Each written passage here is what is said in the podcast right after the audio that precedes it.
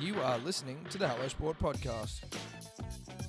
All right, welcome back to the Hello Sport podcast, home of unqualified opinion and unwavering bias. Huge show today, biggest show in our relatively young history, I would say, Edward. Comfortably. Comfortably. Now, our, our guest today, I'll just go through some stats first, and I'll also apologize in advance that these stats are stripped straight from Wikipedia, and if incorrect, we will take it up with them straight to the lawyers. But uh, 168 tests for this great nation, 13,378 runs, average of 51.85 with 4100s, 375 ODIs, Eddie, 13,704 runs, average of 42.03, 30 hundreds.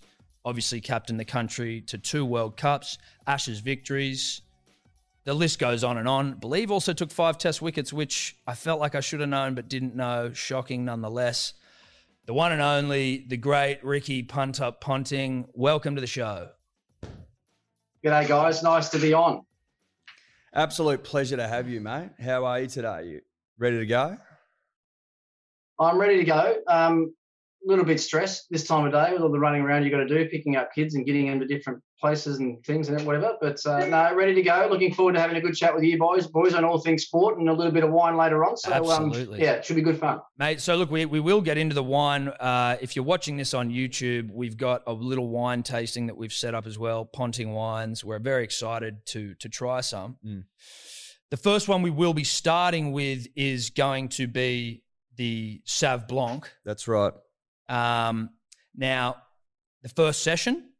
First session, Sauv Blanc, ready to rip and tear. Before we do that, though, we and you may be aware of this stat yourself, Ricky, that you are the greatest uh, coin tosser of all time based on wins as captain. Are you aware of that?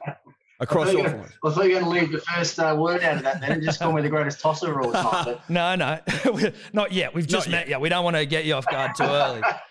But no one, no one could toss a coin like you, Ricky. Uh, 170 wins from 324 tosses, mate. I mean, really impressive stuff. I think around 52.47. Don't quote me on that. Is that percentage About 52.47 percent success rate? success rate. Very sharp stuff. So we just wanted to maybe take you on in a coin toss first off, see how we go. If that's if if that's all right. Obviously, it's our home ground, so you call.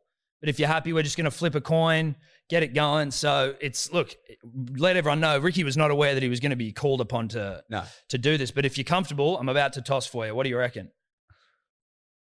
Yeah, I think there were a little few little glitches there with the video though as well. So everything froze and then you were speeding up and going fast forward. So Cool. I caught most of it and I'm Okay. happy to take you on in the coin toss. Beautiful. All right, That's all we we'll do wanted. that. We're at the mercy of the technology gods.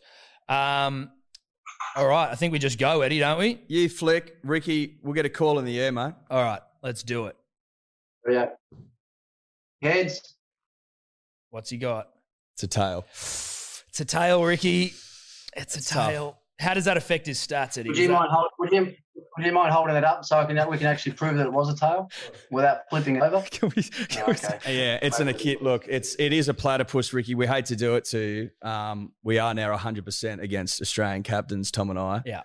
Your, your, your percentage goes down only marginally. It's it's really you know it's not a, it's not a big deal. It's No. not a big deal. Um, but let's get the uh, let's get the first session out here. Now we do have our butler Dave, um, who's come along to to make sure that we don't have to lift a finger. Mm.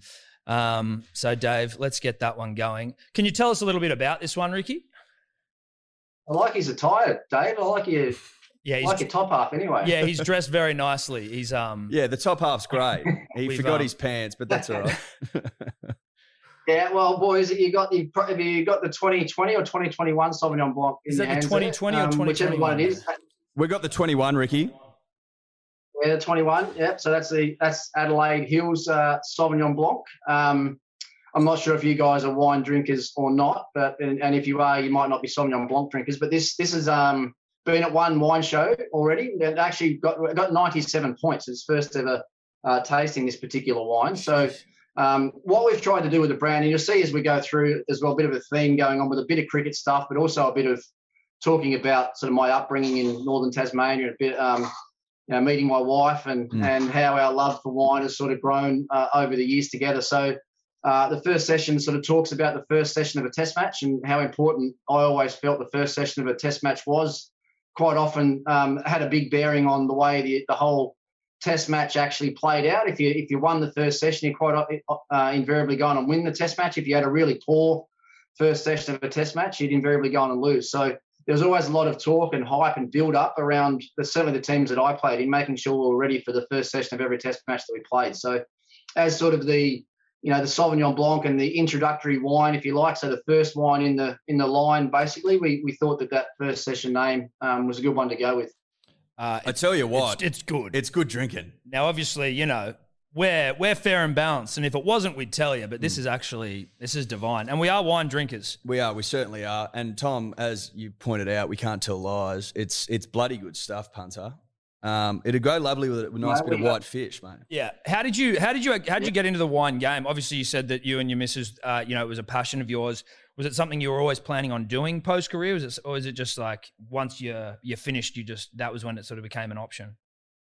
Yeah, no, we we never really talking about uh, spoken about this venture up until about two and a half years ago when um when the, one of our business partners now, David Krenish, you guys would know well, mm. um, just basically on a phone call one day, he said, well, mate, what do you think about the opportunity for you to you to start your own brand and start your own label? And I said, oh, look, just give me give me a few hours and I run it by Rianna and see what she thinks about it. And, and um, we were both really excited about the opportunity. We, we never worked on our own business type things before. You know, we've got our own charity foundation, which we've worked on together for, you know, 10 or 11 years now, but we hadn't worked on our own business together. So uh, we thought it was a great idea. We're both passionate about wine. Um, we both love the industry. The more we've been involved the last couple of years, we've learned, you know, pretty much on a daily basis. And um, I think the important thing for everyone to understand with this is that, that this is our business. You know, we're co-founders of the business. We work on the business each and every day, and it's not like we're just sticking a label on a bottle and, and running away and hoping that we that we end up um, owning a successful business. We we want to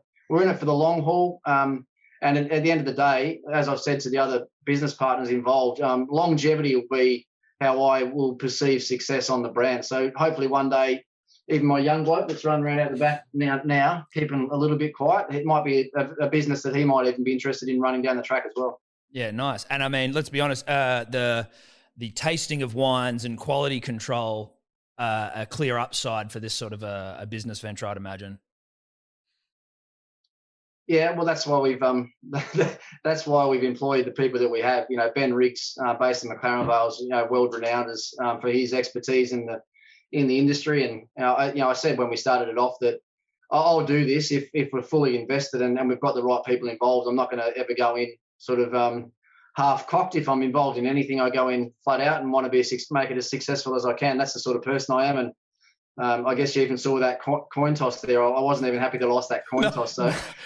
I'm pretty competitive. So I want to make sure I've got uh, some good wine out there in the marketplace. Yeah, I was nervous after we won that toss. I was like, "Yeah, look, part of me wanted you to win it. I'll be honest. I wanted you to win that toss, but again, I'm I'm going to take a W if it's on offer. You got to take the W if it's on offer. You got to. You have we to have take to. the W. I was going to I was going to ask for the best of three if that's possible. I mean, we can give you another opportunity. We can pepper them out throughout. yeah, yeah. Look, I mean, an Ashes Series five test. If you want to go five tosses, we'd be happy to do yeah. that. Well, let's give him one more now. All right, we'll give you one more while we're here. Why don't, why, why don't we go? Yeah, we'll go another one now. Then we'll go another one before each wine. Yeah, perfect. Before each tasting. Yeah, perfect. It'll take us to five. okay, here you go. I'm going heads again. Where are we? Tails again. Oh, it's tails. You're 2 0. yeah, let's move on quickly. What else do you want to talk about? I don't know what that's going to do to your percentage. Holy shit.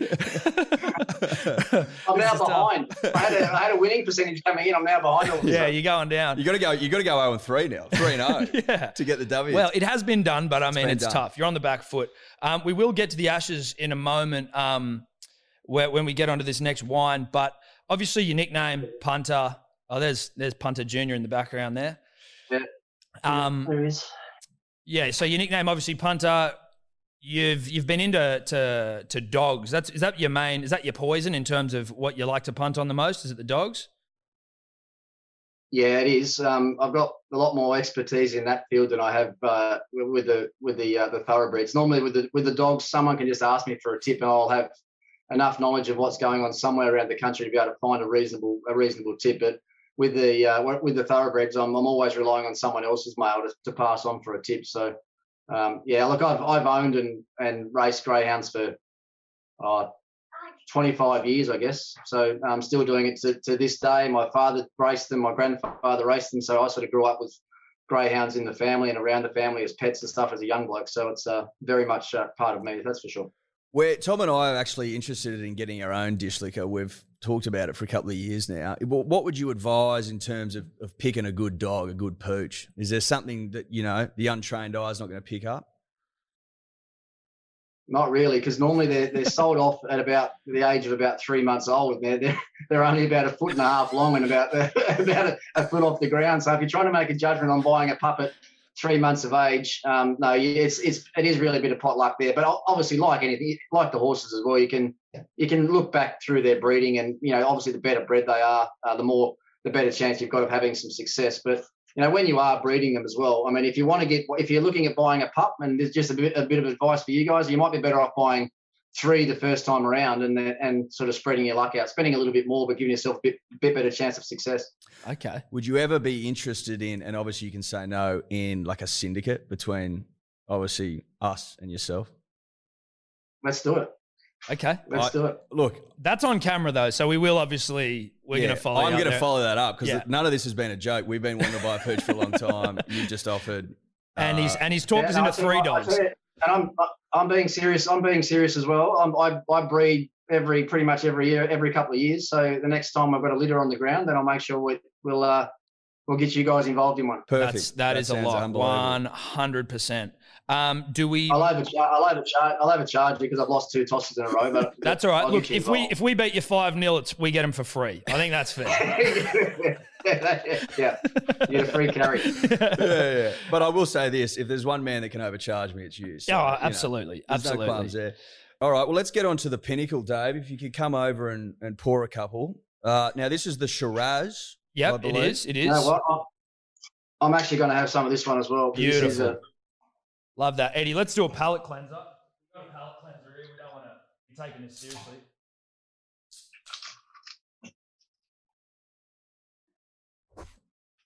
Just Thank got you, the Dave. palate cleanser in there, Ricky. We didn't want to. Uh, we wanted to have the the Sauv Blanc um, out of the the taste. Oh, Dave, you're getting it on the table. Sorry, Ricky. This is embarrassing. Our um, our waiter, his he's hopeless, mate. Yeah, he's going to be sacked as soon as the as soon as you uh you leave. Um, so give us a little bit of a, of a spiel on this one, mate. Uh, so Pinnacle Shiraz, this is uh, McLaren Vale, where our uh, very esteemed winemaker Ben Riggs is based. So he's got a pretty good understanding and idea of how, how to make a, a McLaren Vale Shiraz. Yep. Um, the so and the, the name the pinnacle so as i said at the start we're trying to tell some story and tell, talk a bit about cricket and um, and it's pretty appropriate time to be talking about this actually because the Ashes series is only a couple of weeks away. So when I refer to the pinnacle, that's what I talk about. I talk about Ashes cricket. As far as I'm concerned, um, Ashes cricket is the pinnacle of our sport, not just the battles between Australia and England. But I think if you look back um, on the world game, if there's one thing that people would probably most talk about, it'd probably be talk about an, an Ashes series. You know, 150 year rivalry.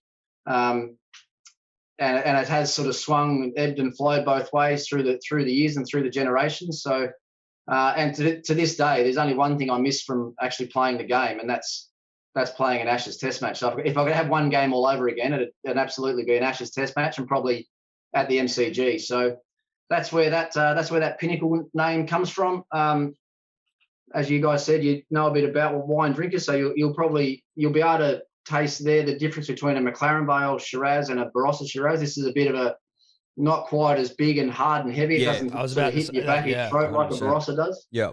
Yeah, it's yeah, definitely it's, lighter. It's a lot lighter, but a lot smoother. It's delicious. It's unbelievable. So, I mean, while we've got we're, we're talking ashes, the squad was released yesterday.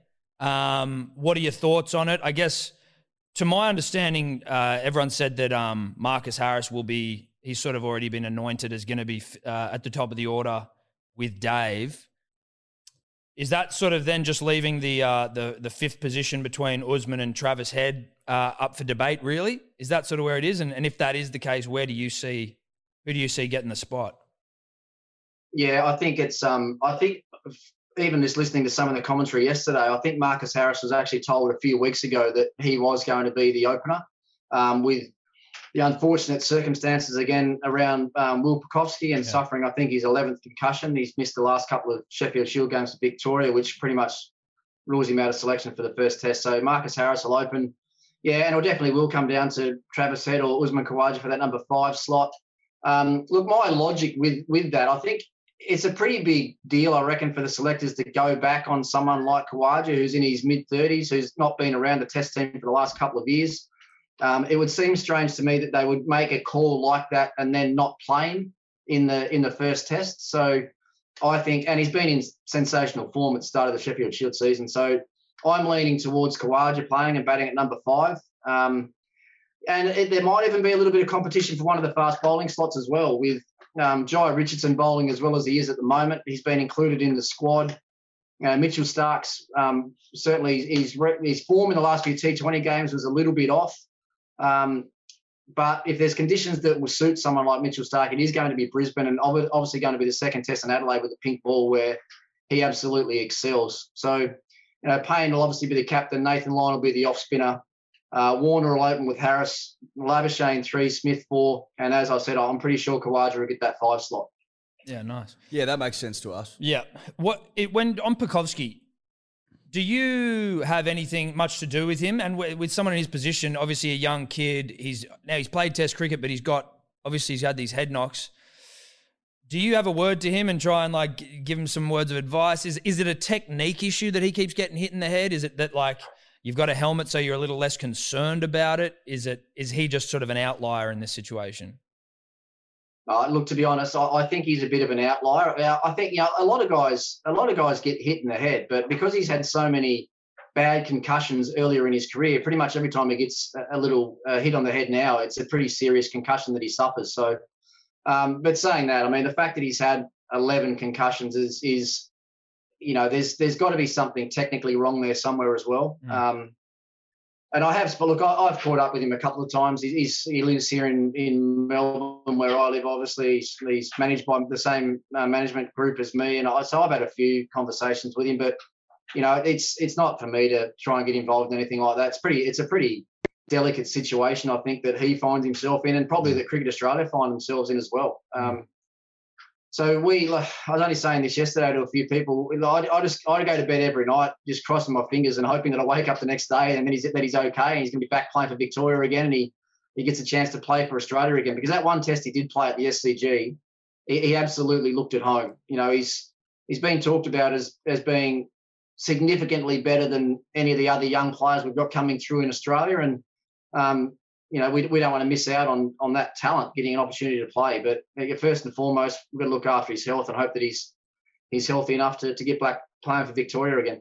Yeah. Well, fingers crossed for the Balkan Bulldog. But Ricky, I just want to get your opinion on something. So if I run an eye over the current test setup, it, it seems to me that there's a lot of uh, sort of waxed chests and a lot of lacking body hair. I mean, we've got a proud history as a nation of having the big mo, the big chest hair, the hairy arms. Like you've got the the, the thickest, hairiest forearms in arguably world sport. And I just wonder if we're missing a bit of a trick there with these young pups that have got, yeah. you know, no are, hair on their body. Are you conflicted seeing some of the, the next generation of smooth bodied, sort mm. of, you know, watch endorsements, blue eyed sort of cricketers? Are you like, what the fuck's going on here? Where's the where's the arm? Have we lost our way?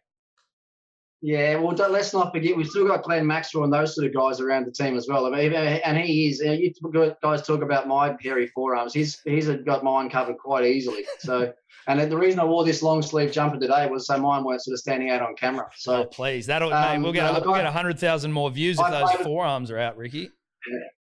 I, I played with a few of those boys that you're talking about that, that couldn't walk through the change rooms, uh, uh, toilets in the change rooms without having a look at themselves in the mirror. Um, couple of blonde guys that sort of spring to mind. Brett Lee didn't mind having a bit of a look at himself, and, and Shane Watson wasn't wasn't far behind him. They actually they generally shared the hand basin together before we took the the day's play, sort of slicking the hair back and putting a bit of gel in. So, um, no, look, I, I play with a few of those boys, but there's no doubt that you know there's no there's no David Boons and Merv Hughes in this current squad of players. That's for sure. No, no there's no. not. And that's what worries me. That's the only concern we have. Otherwise, I, thought, well, I think we're good to go. I think Yeah. we're looking at 5 0. It's just, it's the body hair, and I, I don't know where I sit with. they've with got it. Gillette sponsorships and shit. It's like I don't know. I just let's let it grow Men out. used to be men, Tom. Yeah. Men used to be men. And it seems like Bring that's back, the, past bring back well. the mo. Yeah, bring back the mo. I get the Mitchell it. Johnson mustache back again. That's it. Ricky, in all honesty though, what do you how do you think our fortunes are looking for this upcoming Ashes series? Tom and I are pretty bullish on 5 0. How do you see it? Um, I actually heard Glenn McGrath say the other day he thought it was going to be 7 0. Um, he's always the one that comes out with these outrageous predictions. But um, no, look, I think I think Australia, I think Australia will win. I've just got a feeling it might be a little bit closer than what everyone is suggesting. Um, you know, England have definitely got a few, you know, big holes in their team. Can they take 20 wickets a Test match with Anderson and Broad? You know, at the back end of their careers. Uh, are their spinners going to be good enough to have an impact on the, you know, in, in Sydney and Melbourne the last couple of days? Uh, is their top order batting um, technique, technically wise, are they going to be good enough? But I think we had we asked all these questions last summer as well, didn't we? Of the Indian team, especially after Kohli left and they got bowled out for 36 in Adelaide. It was like, oh, here we go, Australia going to win this five 0 and we all know what happened there. Mm. Um, so I don't think it's going to be maybe quite as easy as as everyone has sort of suggested. And, and you know what, to be honest, I'm like, oh, I would love to see Australia win five 0 but if um, because I, with my you know ex players and ex captains hat on, but as a commentator now and someone that just loves watching an Ashes contest, I, I hope it is a lot closer. I hope it's a real you know fair dinkum hardcore Ashes battle because that's that's what I'd love to see. We haven't had that in Australia for a while. well, we're just used to five 0 whitewashes, Eddie. 5 nils, 4 nils, 5 yeah, nils. yeah, yeah, yeah, yeah. Exactly. Um, one to, back on just to the selection side of things. Off the back of the T20 uh, World Cup win, there was a bit of a yarn. Like again, it was only for like a couple of days because the Test squad was announced so quickly. But there was a lot of sort of heat on Mitch Marsh after the way he performed. He's picked an Australia A side. Do you think he's any chance, or is he is Cam Green sort of got that all rounder spot locked up? Very good question, actually, because I, I actually thought they could have played both of them together. I thought they could have played Marsh and Cam Green in the same team, just on the back of um, Marsh's batting form at the moment. Don't worry about his bowling. They've got Green there to do the, the, the all rounders bowling side of things. But everything I heard coming out of the UAE was how Mitch has been, you know, he's in career best form. I know he's only been playing short form cricket for you know, the last few months, and even his prep. I, I listened to an interview before he went over to the World Cup, and he basically said then all that he's been doing is concentrating on hitting, hitting sixes in any any game that he's played in any training session. He's just been going, turning up and trying to hit bombs every day. And, and in fact, actually pulled himself out of a Sheffield Shield game just before they left to go to the World Cup because he didn't want to get you know his his preparation sort of confused a little bit. But um, we also shouldn't forget that he actually played the last Ashes Test. He played the last Test uh, at the Oval uh, in 2019 and actually took five wickets in that game. And then and without break punching the cha- the dressing room uh, door in Perth at the start of last summer, he would have been in the Test team at the start of last summer and probably played all those tests against India. So you can put up a pretty good case as to why at least he could have been in the squad. It didn't make much sense to have Khawaja and Head, two left-handers, both quite similar players. Maybe they could have one of those and Mitch Marsh, and then you know make the decision closer to the game on on which one's batting better going in.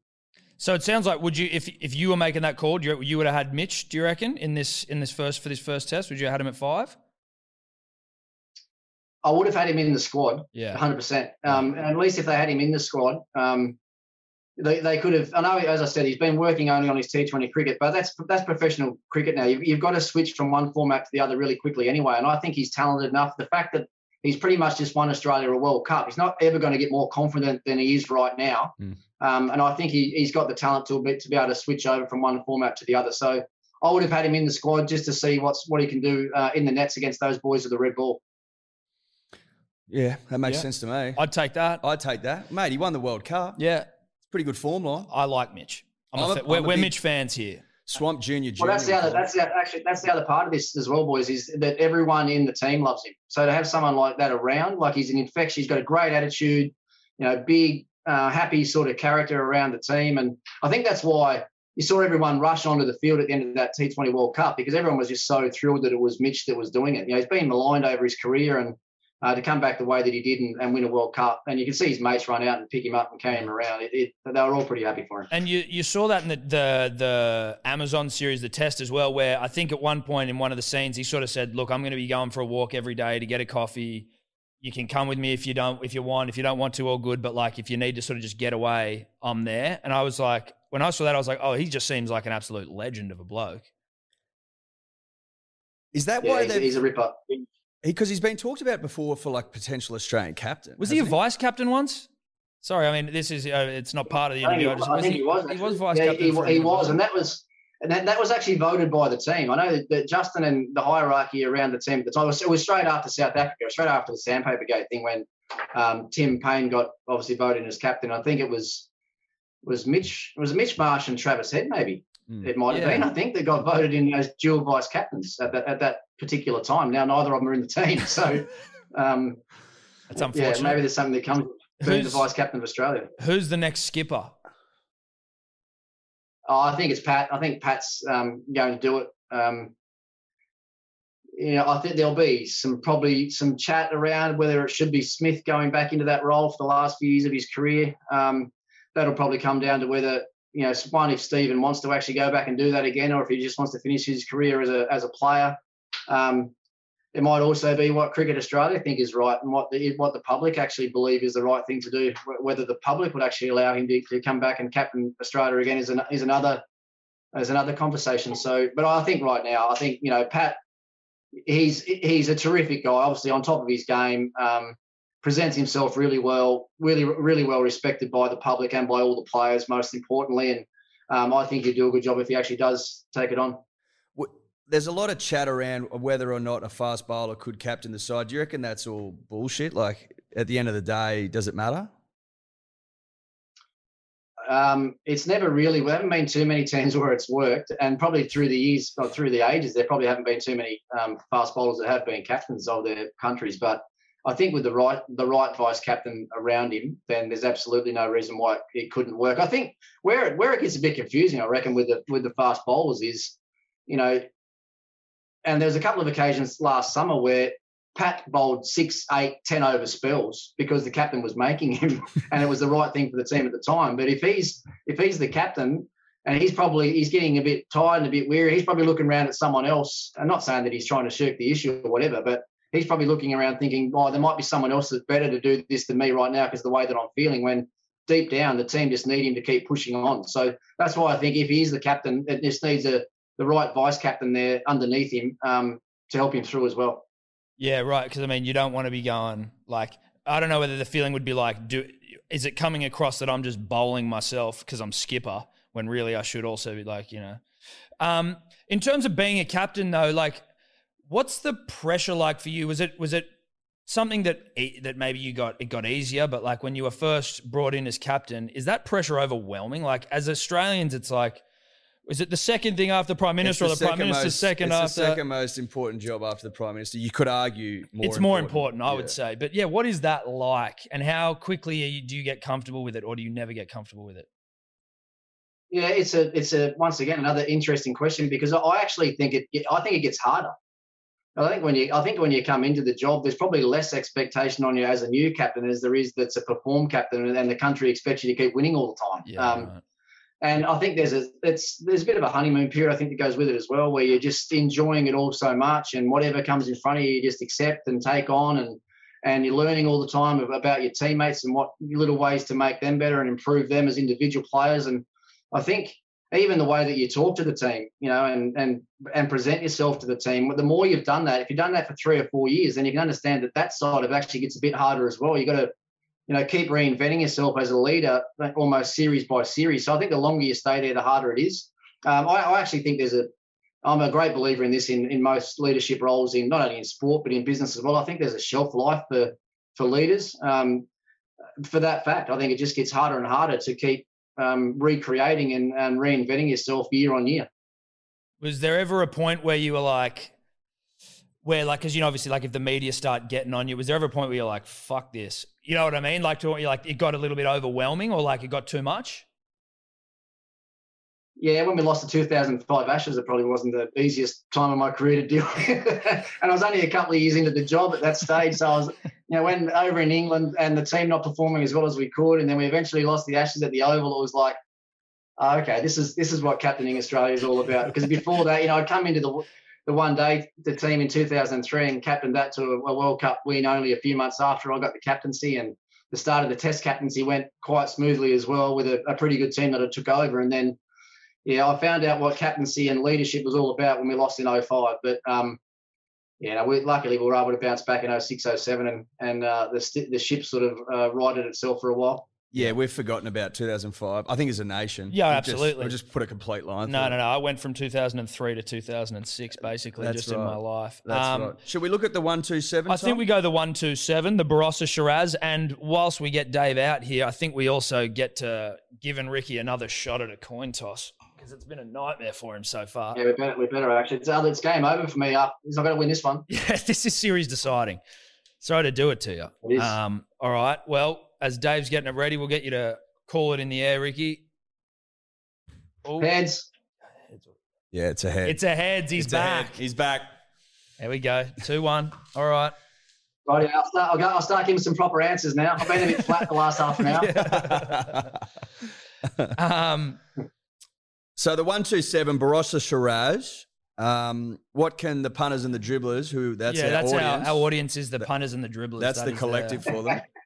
What can they expect, yeah, mate? well, well, they might not notice much difference between the, the Pinnacle Shiraz, McLaren Vale, and this particular one, but um, for the not so educated, I guess, Barossa Shiraz is normally, um, uh, what would you say, a lot more intrusive. It's a lot bigger. Normally, you'll taste it and it'll smell, feel really smooth at the start. Then it'll hit you right at the back of the throat with a bit of an aftertaste at the end. They're generally bigger, heavier um, Shirazes. This one we've tried to put with Ben and, and my sort of input into this wine. We've tried to sort of create a more modern, if you like, modern take or a more elegant sort of take on a Barossa Shiraz. So this one isn't anywhere near as big as some of the others that you'll taste from that region. It is a lot smoother and, as I said, um, more elegant. As far as I'm concerned, and I know this, the price point on this wine is a little bit different than the Pinnacle, but um, this is actually my favourite wine in the entire range. It's um, it, it's it's really really good. Um, lovely.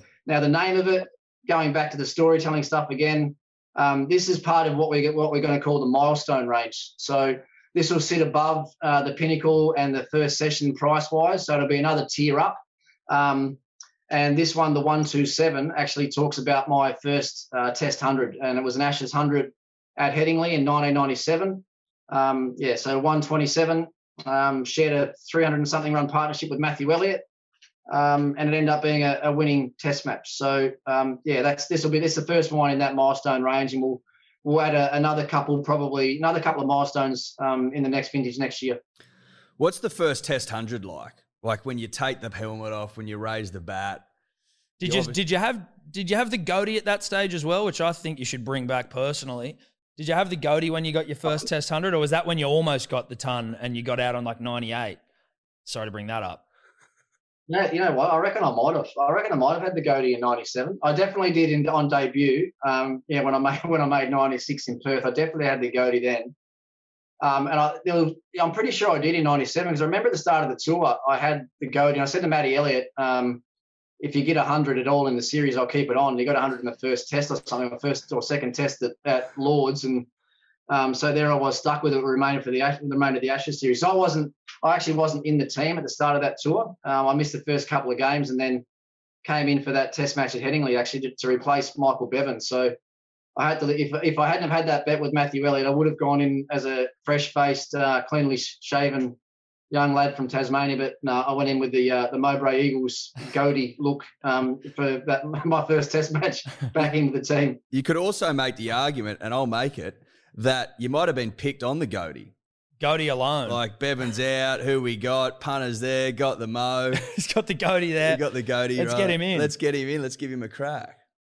I think that makes I know sense. you would have picked me. What you, had to, say- what you had to say earlier on, I would have been first picked in your team if that's Mate, the case. you'd be Oh, first picked in every team. that I One ever picked. hundred percent. Punters and Dribblers, today's episode brought to you by Good Day. The fastest selling multivitamin all to, of all time. Do I have data to back that up? No, I don't. That's a vibe based thing. Big shout out to the the dribblers that are already uh, on it. It's it's changing lives. I think 207 reviews, five star, all of them at begoodhealth.com.au. If you need uh, to hear it straight from the dribbler's mouth, go and read them because it's been described multiple times as life changing. As we explained last week, we are currently uh, taking pre orders only as we are out of stock because it's sold way quicker than anyone could have possibly expected, which we fucking love you all for. We are taking pre orders, it'll be back in stock later this month. And if you are a subscriber, you will be getting the goods. You have not been forgotten about. BeGoodHealth.com.au, code dribbler for 20% off. We love ya. Punters and Dribblers podcast is always brought to you by the betting platform of choice over here, and that is Neds. Neds, baby.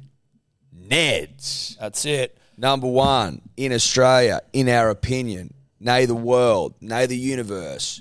Nay, the multiverse. Now, if you want to follow Tom and I and our mate Guru and our mate Sebo, I mean, I think Tobler's on there, but who cares about that? The profiles tab, Ed, it's uh, an innovation by Neds where you can go and you can see what people are betting on. It is essentially accountability in app form. Well, it's accountability personified. Correct. Uh, there's also obviously the About Even group in there where everyone's sharing their own bets, giving each other shit, having a laugh, having a chuckle, having a Paul Rauhihi. That's a rugby league reference that some may not get. But No, I liked it. Now, you win some, you lose more. For free and confidential support, visit gamblinghelponline.org.au. buy a six pack of Big Day Rose at hellosport.shop. What are we doing month of May? Because we are working our way through the remainder of the uh, the most recent vintage. Got a couple left that we want to get rid of before we then turn all of our attention to the end of the year. Just feeling generous, Tom. We're feeling generous, and it's a, it's it's sale time. we just thought, fuck it. If you buy a case and you use the code Manly, you get 50 bucks off the case. If you, you buy two cases, you get 100 bucks off. Yeah. You get what I'm trying to say? Go to hellosport.shop, bang, rose on there, code Manly, 50 bucks off a case. Pretty fucking generous if you ask me. But we love the punter and we love the dribbler. And we're just like, let's get this vintage out there to the people that Yeah. want it Let's most. get it in the gullets of the nation. That's right. Gullet up. What so what? Uh, I imagine a great deal of relief when you get your first test ton, as well as like satisfaction. But is it something that's like you? ca- I mean, you got so you got so close in Perth. Um, you assume you're going to get it at some point, but it must be quite a relief when you finally do. Also in England, in an Ashes. Yeah, I mean, I had been close a few times before. You know, first, as I said, that first uh, first game in Perth, '96. There, I, I got 88 against the West Indies as well. I think a couple of seasons before this Test match we're talking about here at at, at Headingley. So, yeah, it's one of those things. I mean, I always had great faith in the talent that I had and great faith in my ability. But when you've played, you know, five, six, seven Test matches and you haven't got 100 yet, then you know the doubts do start creeping in a little bit. Um, and it probably helped with that one that I that I you know I wasn't in the team. That was my first crack back at it again. So you know I wanted to make sure when I got my next chance that I was that I was ready, and I, and I grabbed that opportunity with both hands, and uh, thankfully I did that day. So there is a fair bit of relief that comes with it. I remember Matthew Hayden saying, I think at the time Matty Hayden had scored 20 odd first class hundreds for Queensland, and he, he scored a lot of runs in county cricket, but hadn't made a Test hundred. Then he finally got his first Test hundred, and he said, "Oh, now I actually now I actually believe that I can do it." And I thought it can't be that much different. Like from 20 odd first class hundreds, he dominated, you know, first class cricket in, in Australia for, you know, four or five seasons. I'm sitting back thinking, nah, it can't be that much different, Haydos. What are you, what are you talking about? But you know, when you put yourself in that situation, it, it is a little bit different. So, uh, yeah, certainly a bit of a, a monkey off the back when you get your first one. Did you ever think that you'd score 40 more? Which is outrageous. Yeah, well, I, I didn't. I wasn't sure how long I was going to play for. I mean, you have to play for a long time, don't you, for that to happen? Um, so uh, yeah, and well, yeah. I mean, through the through the middle of my career, when I started to find a bit more consistency, and you know, even when the captaincy came along, and and my move up to number three, a lot of things sort of happened for me at exactly the right time. Even meeting meeting Rianna, meeting my wife and stuff. All the sort of stars started to align, and it was when I was sort of coming into my my, my prime, I guess, as a player. And and the one thing we're all all of us were doing back then, everyone was chasing Sachin. That's all we were doing. Like Lara and myself and Kallis and Sangakkara and these guys, we Sachin had set the, uh, the bar so high that we were just setting sail out after him and trying to trying to catch him. And I, I remember it towards the you know maybe towards the back end of my career, somewhere two or three years to go in my career. I was only I was only a couple of hundreds behind him. I thought, oh, I'm, I'm, I'm going to get him here. I'm going to get him. And when I started saying that, I got further and further away. He kicked he kicked. Was like he found another gear in the home straight and left me four or five lengths behind. So, um, yeah. So it, look, 41 Test match hundreds. I've got to, I've got to be pretty happy with that, I guess, at, at the end of the day. Absolutely, you do. I play a 2020 comp every Sunday, Ricky, and I'm at 950s, which is 100 in the tournament. So I can understand what it's like to score a bulk of runs for your team. Uh, not a country at this point, but there are actually international tournaments. I don't know. Um, well, 32 to go, mate. Well, exactly. Not far off. Um, you were just talking about, you know, Sachin and, and Brian Lara and, and the like obviously now with players playing, you know, every 2020 tournament around the world, they are there's a lot more sort of opportunity for them to get to know each other and all that sort of stuff. Were you able to? Did you have relationships with these players back then outside of, um, you know, when you'd come up against him in a test series? hurry up, hurry up and find your mum's son meeting down um, did we have? Yeah, we did. Yeah, we did. Um, and you had better relationships with some more than others. Um, Brian Lara and I spent a lot of time together. I got to, I got to know Brian Lara really well on my first tour, which was to the West Indies in 1995. Once again, I wasn't playing. Justin Langer and I were the two reserve players, and Lara was an absolute world sensation at that stage. And I got to, so I got to know him quite well there. And we've got a we've got a really good, strong relationship now. We catch up whenever we can, anywhere around the world, and we've been able to play a lot of golf together and things like that. So. Um, Sachin, not so much. Sachin was a bit more of a closed, closed sort of character, didn't like to give too much away. Um, and even just the Indian culture, you know, you never really spent much time with them in their dressing room at the end of a test match. They'd be packed up and gone half an hour after the game, if, even if they had won. And, you know, we, we would have lost the test match to them and would still be in the change rooms five or six hours later. So the cultures were slightly different. But, um, and I got asked this question the other night as well with, with Ashes cricket. I did a function with Ian Botham the other night that's out here going to be working with us on uh, Channel 7 commentary. And he was talking about the good old days where they get they sit in the change rooms together after each day's play of a test match and have half a dozen beers together every day. And I'm thinking, hang on, in my day, we I didn't want to talk to one of those English players until the end of the fifth test match. And if we had one or two beers together then, that was probably enough for me. So um, yeah, things, have, things have changed a bit, but IPL IPL certainly brought a lot of these players uh, a lot closer together, uh, more so than ever. That so you're telling me that the Australians and the English should sit there and have half a dozen beers after each day's play. That's crazy. That's that like is, in the war when they'd have Christmas, armistice, or, or yeah. not armistice, when they go and they kick the soccer ball at Christmas time. Yeah, exactly. Mid test, good lord. Unbelievable. Mate, have you got a favourite Ashes memory? Like, mine's probably amazing Adelaide. I didn't play, but I just. You didn't. Oh, I thought you. I know. I'm just. I don't know if Ricky remembers if I played or not, but I didn't just to clear that up. Yeah, yeah, yeah. But like you know, late up, you know, if you're up late at night, you might put Amazing Adelaide on and sort of. Well, yeah, we got another question around that. Rip well, through it. Do you have a favourite moment? You got a favourite moment? Yeah. Oh, I mean that. Yeah, the one you bring up is pretty. The one you bring up is pretty hard to go past, isn't it? I mean, that was a pretty remarkable Test match win. In fact, that that whole summer probably ends up being my best Ashes memory. Um, just the way that we played. I mean, the, the roles were, were completely reversed. In 2005, when we went to England, we were unbeatable. You know, England couldn't compete against us. They couldn't win. Uh, sure enough, they pipped us and they won that series. And then in 06, 07, because they'd beaten us in 05, um, and there was a bit of talk around our team about some of the senior boys being past it and being a bit too old, and it was time we had to move on. And um, the exact opposite happened. So when they arrived, all the talk was about them, and um, you know, I and the other senior boys weren't having a bar of that, and we were pretty hell bent on making sure that we um, we turn things around um, and back to the the way that things are supposed to be in Ashes series. And um, yeah, we, we got off to a great start in Brisbane, and then when we when we won that Test match in Adelaide, I remember just saying then that there's there's no way that this team now, after what's just happened in this game, there's no way that England can actually even be competitive in one of the remaining Test matches. That that would have just absolutely crushed them. Yeah. Um, Eddie mentioned there just in the sense that Amazing Adelaide, something that everyone likes to go back on. There's YouTube clips where you can just go and sort of get stuck in. You can watch like there's like a three hour recap, which is good watching. Which is nice. Are you aware of the 19 minute ode to your runouts that's on YouTube that's largely consumed between the hours of midnight to 5 a.m. by young men of our age across the nation? Can you send me the link? oh, mate, we're happy to. happy to.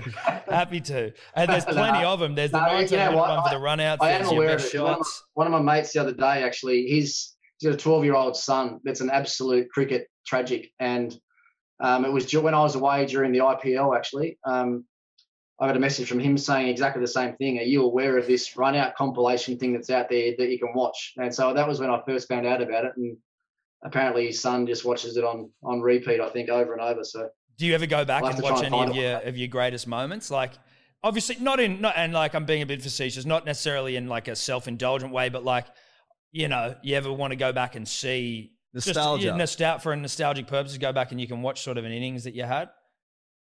Yeah, I've I've actually yeah, I'm, I'm pro- people probably wouldn't think that I would do this, but I have a, in a couple. I've watched the one that we're just talking about here. That's on the front of that um, wine bottle, that 127. So my first ever test hundred, just to go back then and think about like how young I was and how naive I was, and my first hundred, and you know all, all, that stuff, and even just to watch the way that I played then compared to the way that I played in the latter my latter part of my career. So just to, I've, I've done that, I've looked at I've looked at the um, World Cup innings in 03 World Cup final as well. I've looked at that one a couple of times. Um, only having a rough day. I've never had it on when anyone else has been around. But yeah, yeah, no. Just, uh, when I've got a bit of quiet time in quarantine or something, then the the, the iPad comes out yeah, for a few minutes here and there. Yeah, yeah. Didn't get, having a rough day, didn't get much sleep. Yeah. You're like, you know what? Uh, I might pour just, yourself a nice one two seven Barossa Shiraz. Yeah, lock the office door. Lock the office door. yeah, put the feet up. Get a cigar out.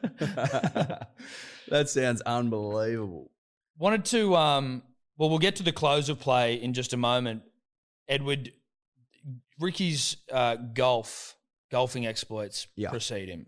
They do. Now, I remember reading this article uh, years and years ago, but I dug it up again today. Gary Player of Nine Majors fame reckons that you picked the wrong sport and that you should have you should have played golf instead. Is that is that true? Are those words correct? Yeah, he did say that uh, to me there and then, but he'd only seen me hit two tee shots. That's all he'd seen. So um, yeah, I played in a golf day that um, for the Laureus World Sports Awards. Actually, we're over in uh, I think where we were, Portugal or somewhere. Um, he was standing on one, so we were playing the golf day. He was standing on one tee.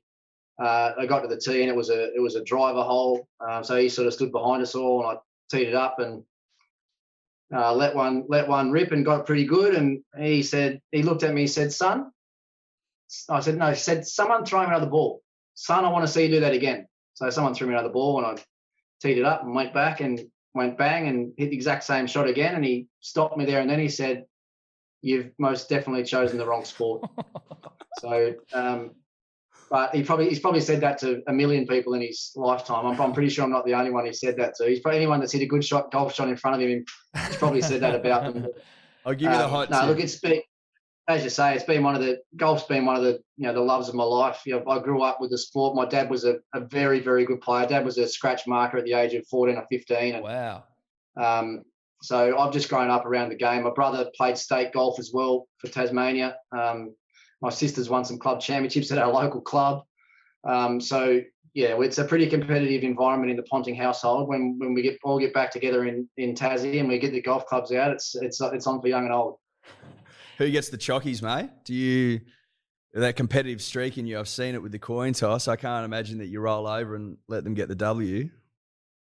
No, I don't roll over. Um, although sort of getting to the stage now. Dad's 70 now, so it's getting harder and harder for him to sort of keep up with his younger his boys. So we, we we let him win every now and then just so he, he makes we make sure that he buys the beers anyway yeah. when, we, when, we, finish. I don't know if I believe him. I, th- I think I see a no mercy streak in Ricky where he just pumps dad every time. Sorry, well, if dad mate. gets lippy, yeah. you know, if dad gets lippy, right, mate. Not my fault. You're yeah. 70, dad. I'm sorry. Life you, lessons. What are you playing off these days? I'm off one these days. Um, so I still, yeah, I still, I mean, I still play a lot of golf. I, I was a lot better than that when I first retired. When I first retired eight, seven or eight years ago, and sort of was able to dedicate a, a lot more time to the game. I moved to Melbourne, and I was playing at Royal Melbourne at the time. I think I got to about plus three at one stage, and um, so yeah, I've drifted out a little bit since then. And the way that I'm going as well, sort of heading, inching my way towards 50. Um, it won't be long until I'm out into those mid single figures as well. We were we've been talking for the last couple of weeks about trying to get on at Earlston Ellerston. Ellerston, sorry, forgive me. Have you ever played there? No, I haven't. I haven't played Ellerston actually. No, I've um, I've had a few opportunities too, but it's uh, living in Melbourne. It's a bit of a trip. It's a bit of a trek to get there, where you've got to fly to, and then where you've got to drive. Uh, I mean, I'm making excuses there. I think it's uh, for everything I've heard. It's a it's a almost a once in a lifetime opportunity. Sounds like a pretty amazing place. But no, I, I haven't I haven't been there, but it's it's on the bucket list. That's for sure. Yeah, well, look, we were probably trying to. We we were, were angling for an obviously we invite, were yeah. we were expecting basically that you had, and then you know we were going to see if you could short ball us a connect, and maybe we could get our way there. Obviously, it hasn't gone to plan. But uh, you know, I'll start and- with the, I'll start with the greyhound first, and then work Yeah. up. from. Yeah, well, exactly. That sounds But good. you know, look, if it ever comes up and you feel like bringing Tom and I, I'll tell you how I pay you back, Ricky. I'll show you around Dubbo Golf Course, beautiful 27 championship hole course. It's in, it's in impeccable nick. I'm not sure if you've ever played it, but I can. My old man's a member there, so I Oh, can, I can pull a few strings. yeah, there we go. You'll pay for his uh, greens fees, right? We'll get you a cart. I just said then it was a bit of a trek to get to uh, to get to Ellerston. It might be a bit of a more of a trek to get to Dubbo. I'll drive down and I'll pick you up, mate. That's, that's not a problem. um, should we get to the uh, the final? What is the close of play? Close of play, Tom. which is a cab sav, I believe. Um, and we'll get our, our butler Dave back here, who's hopefully hasn't been drinking on the job. Um, oh, you forgot the wine glasses. You have been drinking on the job, haven't you? Well, let's go. Is this coin toss number four? This is. This is. It's where- 2-1. It's two one. Ricky, Two one. here we go. Yeah. Heads. Oh, we're on the ground. We're on the ground. Oh, he's gone heads, Heads. again. He's Two got all. it. It's two all. You wouldn't read about it. You would- Jesus. You would not read about it.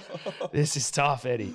This is this tough. This is tough. we had it sewn up. Mate, we I didn't, thought it was 3 0. well, it was. I mean, it was one 0 We didn't need to give them the extra one. We're too nice. Well, but it's it's fair, though. It is fair. It It's is an fair. Ashes year. Ashes coming up. It's good. thought- It's good vibes. I talked this into it. I talked this into yourself for the trap, boys. Look out. Okay, so is this a cab sav? That's right. It's a cab sav. Perfect. The From- close Cab play. Sab, and from a it's a it's from a slightly different region. This one as well. Once again, South Australia. Yep. Um, but but from Langhorne Creek, which I must admit, going into this venture, um, when Ben Riggs, uh, the, our winemaker, suggested that we should have a cab sav in the range from Langhorne Creek, I'm like, hang on, um, now why why not the Barossa? Why not?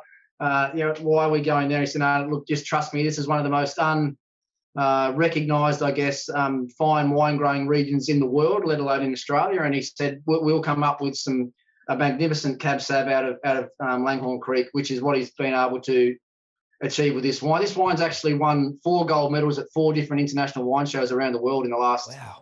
18 months. So Four It's- from uh. New York, London. Yeah, so it's um it's done it has done exceptionally well. It's a bit of a it's a bit of a sleeper as well because even even me, I must admit, I'm not a I'm not a huge cab sav drinker. Um, I'm more of a, a Pinot and a Shiraz sort of guy, more rather than I wouldn't ever go to a cab sav as my first choice. But getting to learn more about about um, certainly the region and, and how good the the cab sav is out of that area, then it's um yeah it's a it's a very drinkable, nice wine, one that you want to come back to. Yeah, It's very. bit It's very drinkable. It's nice. It's yeah, it is. It's very nice. In terms Yeah, of it's the, different. It is different. It's, It's quite a bit different than the different, yeah. Shiraz, that's for sure. yeah. In terms of the process with with all of these wines, like from I guess let's make a cab sav to this is the cab sav we're going with.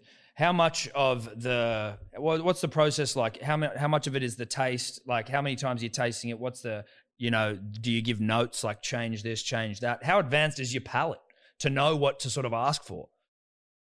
Yeah, so that that's actually been a really enjoyable part of this whole process. Like as I said, with the story that we're trying to tell through the brand, there's two Tasmanian wines in the brand. So we've a Pinot Noir and a Chardonnay, which are both out of northern Tasmania. Actually, only ten minutes from where I grew up, and that was that. We went to that region because I wanted to have that heritage and where I grew up and a bit of a background and and talk about um, my my early days in Tassie. So, and with those particular wines there, um, because Ben is based in South Australia. He's not a real expert on on on wines from northern Tasmania. And Rianna and I um, wanted to make sure that we had what we wanted most out of those wines from Tassie. We left the South Australian stuff up to Ben because he, I wasn't going to get involved with someone that's been making wine for 40 odd years in McLaren Vale. So that was, we just had to fully trust him there. But we got heavily involved in the, the tasting and the blending of the Tasmanian wines, which was just so much fun. And, and we learned so much through the whole exercise that, um, you know, we, we, we now can talk about what we want and what we can taste and what we can smell. And,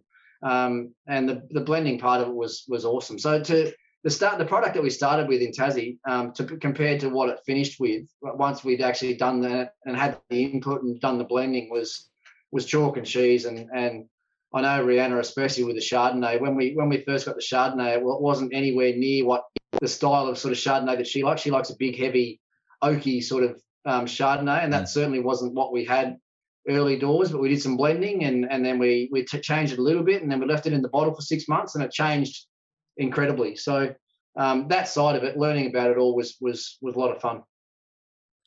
Unbelievable. It's like, this is very, very, very good stuff. Yep. I'm, I'm very impressed with it. Um, have you got any plans to sort of bring some more sort of varieties in to do? You mentioned before that you're going to have sort of a legacy uh, or milestone sort of brand that sits ab- ab- above top that? Like, are you going to ever go like really premium stuff in the future? what are, what are your plans for Ponting Wines? Yeah, absolutely. So even now we've got we've got a rosé in the line as well. So we've got a, we've got a rosé which is it's called it's called the Rianna rosé. Actually, was um, she insisted that she had one in the line that was named after her. Uh, well, fair I, enough. No, that's, that's fair not, enough. That's fair enough. I don't mind not, a rosé. That's not the truth. We're huge rosé drinkers here. here. We're massive rosé fans. Um, are you? Well, I'll make sure if you if you like your rosé, I'll make sure that uh, we get some sent to you because you'll, you'll, be you'll be more than pleased with the with that as well. That's um that's come up exceptionally well. Um, we have so the, the actual icon of the range is is um, $125 bottle of um, Cabernet Shiraz blend. Um, uh, it's called the 366. Um, it comes in a, a, big green, baggy green colored colored gift box with a uh, there's a magnificent big bottle with a uh, wax cap a big 366 uh, logo, which is actually printed on a piece of, of material that's stuck on the front of the bottle, uh, in, fully embossed in gold lettering. And oh, wow. the 366 obviously is reflective of my um, my test match cap number. So when I made my test debut, I was test player number 366. And when we thought about an iconic wine in the brand, if I thought about something that was sort of most stood out most to me, it would be receiving my baggy green cap. And obviously the number that came with that was 366. So yeah, that's so that's the icon of the of the range. I don't I don't think we'll go. Uh, I don't think we'll go much bigger than that price price point wise, or um, and we've sort of sold those in you know gift boxes and gift packs of three and that as well, which have been pretty well received. But uh, we'll we'll concentrate on the you know we'll we we see ourselves not see ourselves. I insisted actually that we we uh, we present ourselves as a premium brand. I didn't want to just be another wine brand in the um, in the system. I wanted to stand out from everybody else and we've tried to do that through the labeling and the storytelling. And certainly we know that the the quality of the product that we're putting out there is um, is probably we're probably over delivering, if you like, on the price point that we're at, um, which people are, are, telling us as well. So. Uh, look, so it's it's just been it's been an awesome venture so far. We're, we're really proud of where we've come in a short period of time, and we've got some big dreams and visions of where we're going to go. I mean, we're, we're even in discussions now about buying our own um, vineyard and opening our own cellar door. Uh, and we've got some uh, big dreams about breaking into the US, oh, sorry, the US, the UK market, and even into the Indian markets in the next couple of years. If we and if we do that, then we'll um, we can be very proud of what we've done. Yeah, definitely. And look, obviously, you say the three six six is going to be the best. I would say that depending on the way this coin toss goes, the fifth and final, you might actually have another one to add there where you've got if you win this next coin toss, you might have a 3 2 victory over Hello Sport, as also maybe another premium bottle of wine that you could offer potentially. Something to think about. And you'd call it 3 2. Yeah, we're coming. Yeah, we're coming up. We're actually actually got to come up with some new names in the next in the next few weeks. Actually, so depending if I lose this three two, it won't be called three two. If I win this three two, then we'll think about. Then we it. might do it. Yeah. Um, look, a couple of things just before we uh, we let you go, if that's all right. Um, North Melbourne fan, I saw you put in your Instagram bio. I mean, obviously, you're a good on you to be so public about that. Uh, it's been a tough time, I imagine. how's how's that go? And and if if Tasmania were to ever get, firstly, how you deal with being a North Melbourne fan, I'm interested to know. We're rugby league fans predominantly, but also if Tasmania were to get an AFL team, how do you go there? What do you do? Yeah, um, I was very public about my love of the Kangaroos in the mid '90s when we won those couple of flags. Yeah, it's sort of quietened down a bit the last yeah, the, last 20 odd years. Um, no, look, to be honest, look, it, it, it's funny, and I'm sure it's the same with with you guys and your families growing up in Sydney and the, the clubs and the teams you end up following. Like um, my uncle um, played at my club, played state cricket for Tassie, and ended up playing um, cricket for Australia. So and you can imagine as a young bloke, I, I, just wanted to do everything that he was doing. And he he he barracked for the Kangaroos. My mum barracked for the Kangaroos, so I barracked for the Kangaroos. Um, and yeah, I mean the last couple of years haven't been uh, a lot of fun. I think there's a, a, there's there is some upside coming. I reckon in the next few years for the there's got to be for the boys there? from Arden Street. Um, yeah, we can't go any worse you than last year. Down, so there's got to be a little bit of upside there. Um, no, but I mean, which I talked about golf being a passion earlier. Like I played a lot of junior footy, and to be totally honest, I I still love playing footy more than love playing cricket. It's it's definitely, in my opinion, more of a the ultimate sort of team game than probably than cricket probably is. Um, so yeah, I, I get to any game that I possibly can. You know, I, there's stories about when I was touring India in the you know the, the mid and late 90s when you, you couldn't watch the games over there. I actually had a, a, contact back here in Melbourne that had the rights to all the DVDs back then, and I was getting all the DVDs of the North games um, uh, express posted over to my hotels in India, and I bought a DVD player from off the street, and I'd sit back middle of the week without looking at any computers or finding out any scores, so I could watch the game what was seemingly live, albeit about a week and a half later. Um, yeah, so that's how passionate I was about about the well, and still am about the Kangaroos. So it's um, yeah, I, I, love the club, and um, I've always tried to do whatever I can to help out where, where, possible. I think fair to say that if a Tassie team came in, he's he doesn't care. He's not. Care no, less. no, couldn't care less. Getting shipped DVDs over during yeah. the week. No that's one's in, no one's tuning in for yeah. that. He's not going to a Tassie team. No, that's incredible passion. It's a tough. It's a tough one. It's a tough one. I think it'll eventually happen in Tassie. I think in four or five years, I think there's a really good chance that Tassie will have a their own standalone team. I, I don't think it'll be a relocated team either. I think it'll be Tassie's own, and then I'm then I will have a, a pretty tough decision to make. But the, the Tassie team might just happen to be my uh, my second team, I reckon. Second favourite. I heard a rumor, Ricky, that you're a, a Manly Seagulls supporter in the rugby league. Is that true? No, couldn't be further from the truth. I, I lived I lived south when I lived in Sydney, so um, uh, I lived in when I first met Rianna, I lived in Wollongong, so I was a, a, Dragons fan there for a couple of years, and then we moved up into the Shire, and I was uh, starved of AFL footy, and I was ended up ended up finding myself going with a few of my mates from Cronulla going to watch the Sharks play every second week. Sharks oh, Park. So, so, you've changed um, teams as well. Yeah, I, I sort of, well, you know what it's like. You live in Cronulla and you don't support Cronulla. Northies is a, pl- a tough place to survive on a Sunday night if you don't support the Sharks. No, that's fair. That's fair. It's a Look, great point.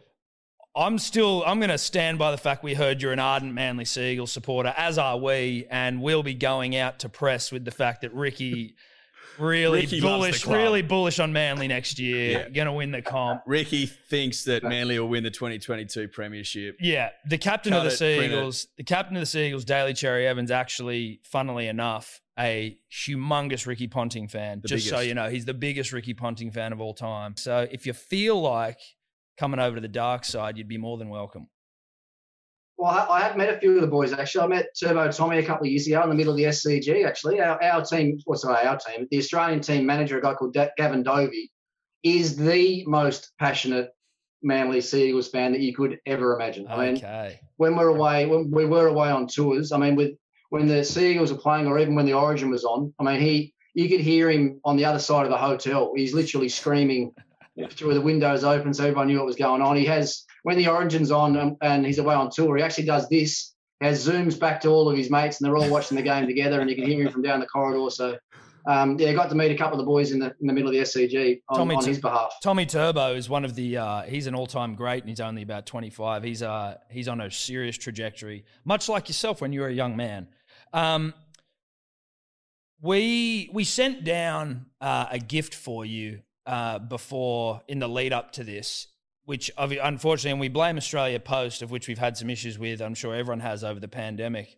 You've obviously got a baggy green of your own to represent Australia, extremely prestigious. Would argue that the gift we sent you probably just a sl- slightly less prestigious, but not far off, maybe equal. Could be equal. It could be equal. We've also got our own Hello Sport baggy greens, which you may be able to see in the bottom of the shot there.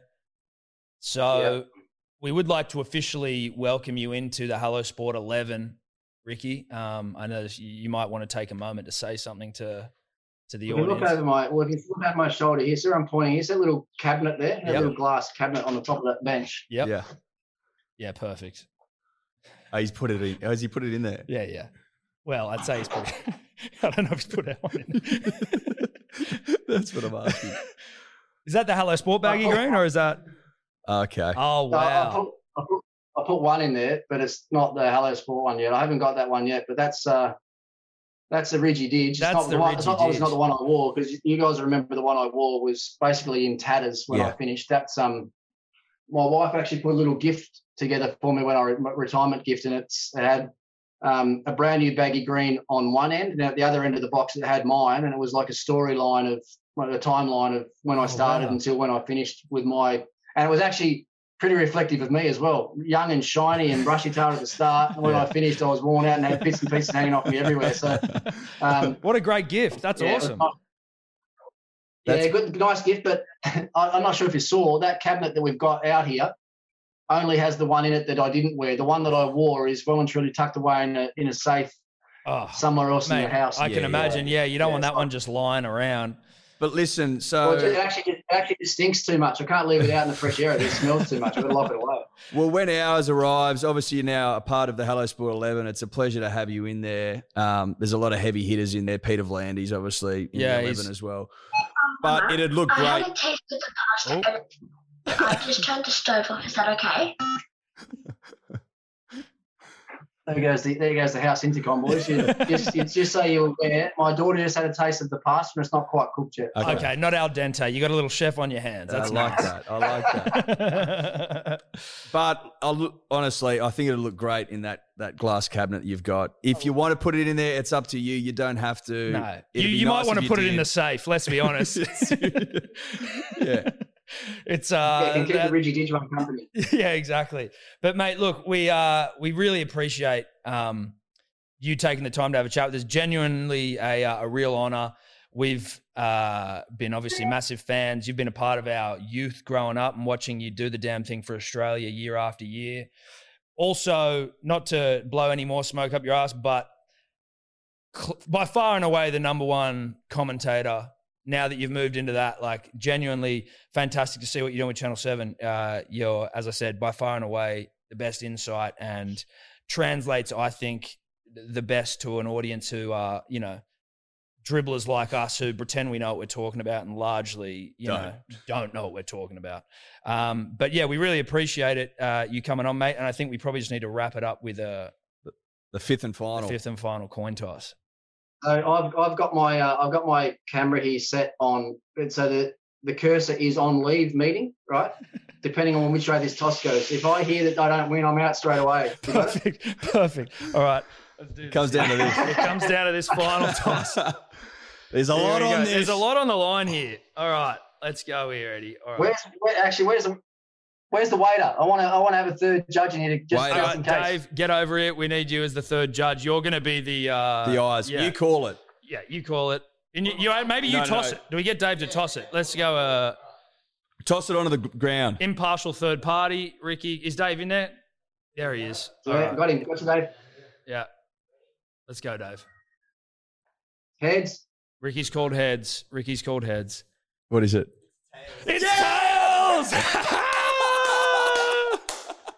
Yeah, see you, boys. I'm out. See ya, Ricky. See ya, mate. Uh, in all in all honesty, I lost the bet. I'll make sure you get some wine sent down. I'll get some rosé down to you boys if that's your choice. Oh, That's you're a good man. Thank you Thank very very much. much. Cheers. Cheers, Ricky. Good on you, good on you, boys. I enjoyed it. It was good fun. Thanks. Thanks, mate. See Good on you. mate.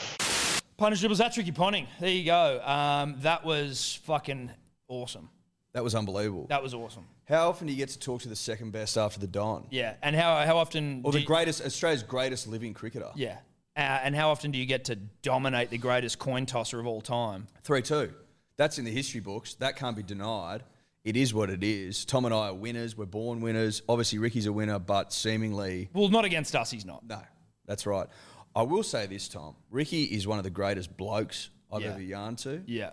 His wine, and this is no bullshit, is unbelievable. Dude, it's so good. It's so good. What are the. Let me get the bottles up again just so we can regale the punter and the dribbler here. We've got. Obviously, it was the first session, which is the Sav Blanc, which is behind us, still in an ice bucket. Uh, Just cooling. Staying cool. Just staying cool because you don't want to get warm. We are getting ready to rip into it. Uh, we've got the Pinnacle Shiraz, the McLaren Vale. We've got the Close of Play, which is a Cab Sav. And we've got the 127, which is a Barossa Shiraz. He's obviously got a shitload more as well, but these are the ones we were trying. Now, if you, uh, what's the website you go to, Eddie? Do we have that? pontingwines.com.au. We'll double check that. Well, let's double check it now. Yep. It's pontingwines.com.au. Now, because we're best mates with Ricky Ponting, and Maybe getting dogs together.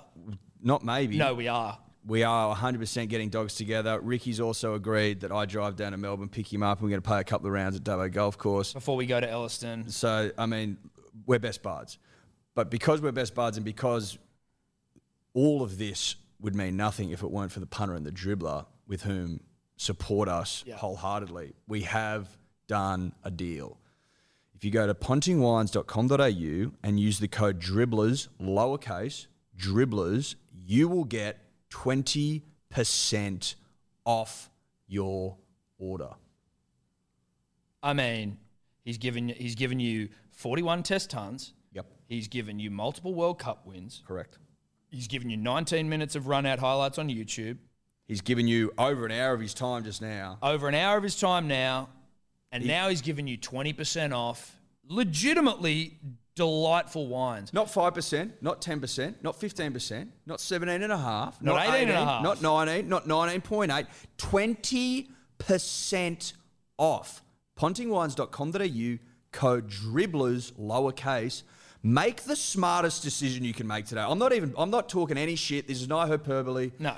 The smartest decision you can make today as a punter or a dribbler is to buy his wine. And again, I liked what he was saying where he was like, I didn't just want to sort of like have a wine where it was like, I'm just another wine in the fucking in the cool in the fucking bottle. Like from the look down to the design to the taste, like it, it actually does. Everything about it is like, oh, this is actually a nice wine. Like you bring a Ponting wine to a dinner, to whatever, it's like you're actually having a nice wine here. It's not some ten dollar fucking horse piss that you're just trying to like, oh yeah, it's a fucking mate. Don't look put it this way it's Christmas this year. You want to make a statement. You know what I mean? You might be with the in laws for the first time. You don't want to rock up with cat piss. You want to make smart Bruh, Christmas decisions. You rock up to the father in law's house with a bottle full of cat's piss, or do you go, oh, sorry, Ponting Wines? You know Ricky Ponting? The- oh, yeah, yeah. Have you heard of Ricky? How do you bond with the fucking, with the father in law? You go, oh listen, Ricky Ponting. Yeah, fucking but 41 also, test also, tons, baby. Also, flip it over. Bang. Why is it called 327? Why is it a Barossa Shiraz? Bang. I'll tell you why. 127. 127. That was his first debut test score. You know what I mean? Now you've got an icebreaker. Now you've got a story to tell. Now Maybe- the old man loves you. First test hundred, Now the old man loves you. or the mother-in-law. Who knows? I mean, Maybe the like- grandma, maybe the uncle, maybe the weird cousin. It doesn't knows? matter. Ponting wines bring people together. Yep. There's no doubt about that. Families together, people together, dribblers Australians together, dribblers punters together. together. Once again, we must thank Ricky Ponting, who has gone. He's. I hope he can't still hear this, but I want him to know how much we appreciate Ricky. Ricky Ponting. went the big lift. Yep. Pontingwines.com.au, code dribblers, Lowercase. lowercase. Uh, shout out to Ricky, now a dear friend. Uh, keep your eyes peeled. Obviously, that dog will be running Yeah. in the next 18 months, I'd Yeah, say. yeah, yeah, absolutely. And obviously, shout out to Punter Power. We didn't actually talk about it, but without the punter and punters and dribblers getting in Ricky's ear and just bloody bombarding the, the poor man, Mm. this wouldn't have happened. So to you, we say thank you. We salute you. We salute you with a Ponting wine. That's it. Bye bye. Could you two just not talk anymore? Hi, I'm Daniel, founder of Pretty Litter. Did you know cats tend to hide symptoms of sickness and pain? I learned this the hard way after losing my cat, Gingy. So I created Pretty Litter, a health monitoring litter that helps detect early signs of illness by changing colors, saving you money and potentially your cat's life. Pretty Litter is veterinarian developed, and it's the easiest way to keep tabs on your fur baby's health right at home. Go to prettylitter.com and use code ACAST for 20% off your first order and a free cat toy. Terms and conditions apply. See site for details. Planning for your next trip? Elevate your travel style with Quince. Quince has all the jet setting essentials you'll want for your next getaway, like European linen, premium luggage options, buttery soft Italian leather bags, and so much more. And is all priced at 50 to 80% less than similar brands. Plus, Quince only works with factories that use safe and ethical manufacturing practices. Pack your bags with high-quality essentials you'll be wearing for vacations to come with Quince. Go to quince.com slash pack for free shipping and 365-day returns.